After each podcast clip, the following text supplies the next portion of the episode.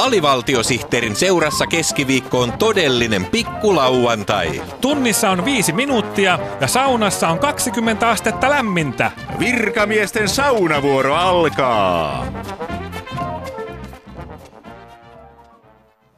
Hyvää päivää. Tässä sote-uudistus näinä päivinä lähetys. Missä sote-uudistus menee näinä päivinä? Siitä meille on tuttuun tapaan kertomassa peruspalveluministeri Juha Rehula. Tervetuloa sote-uudistus näinä päivinä ohjelmaan. Hula hula, sanoi Juha Rehula. Niin, kansalaisia korventaa jatkuvasti kysymys, milloin sote-uudistus saapuu maaliin? Minulla on iloisia uutisia koko Suomen kansalle. Hmm? Tänä aamuna kolmen suuren Sn kokouksessa varmistui, että sote-uudistus valmistuu ennen Olkiluodon kolmatta ydinvoimalaa, jonka piti valmistua vuonna 2009. Voi, ennen kuin lähdemme juhlimaan tätä tietoa spontaaniin kansanjuhlaan Senaatin torille, on pakko kysyä, mitä sote-uudistuksen yksityiskohdista tiedetään tällä hetkellä? Peruspalveluministeri Juha Rehula. Rahoitusmalli on auki, maakuntahallintomalli on auki, mutta se on saatu päätettyä, miten potilaan valinnanvapaus toteutetaan. Nyt terävän toimittajan pitäisi kysyä, miten potilaan valinnanvapaus toteutetaan, mutta minä olin Kuorevesi Mänttä Vilppula-lehden maineikkaan toimittajakoulun hännän huippu, joten kysyn napakasti, mikä on lempivärinne? Tuo valinnanvapaus on hyvä kysymys. Mm-hmm. Hommahan menee näin. Jos potilas on menossa esimerkiksi umpisuolileikkaukseen ja hän haluaa hoitovirheekseen sen, että kirurgin sakset unohtuvat mahaan, niin sellaisiin leikkauksiin erikoistutaan Kuopiossa. Mm-hmm. Potilas voi siis vapaasti valita, että haluaa hoitovirheensä tekopaikaksi Kuopioon. Kyllä, julkisen tai yksityisen sairaalan Kuopiossa.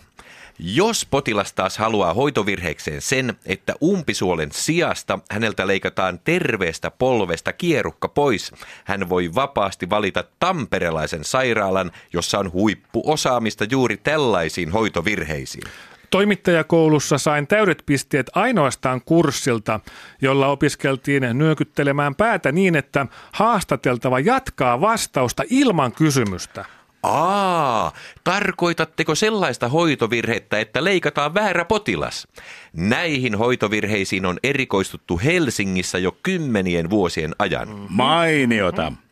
Tuossa kävi ilmi, että ministeri Rehulan suosikkiväri on maakuntauudistuksen harmaa. Mm. Mutta mikä on ministerin suosikkipalindromi? Suosikkipalindromini on viikon virallinen palindromi. Mm-hmm.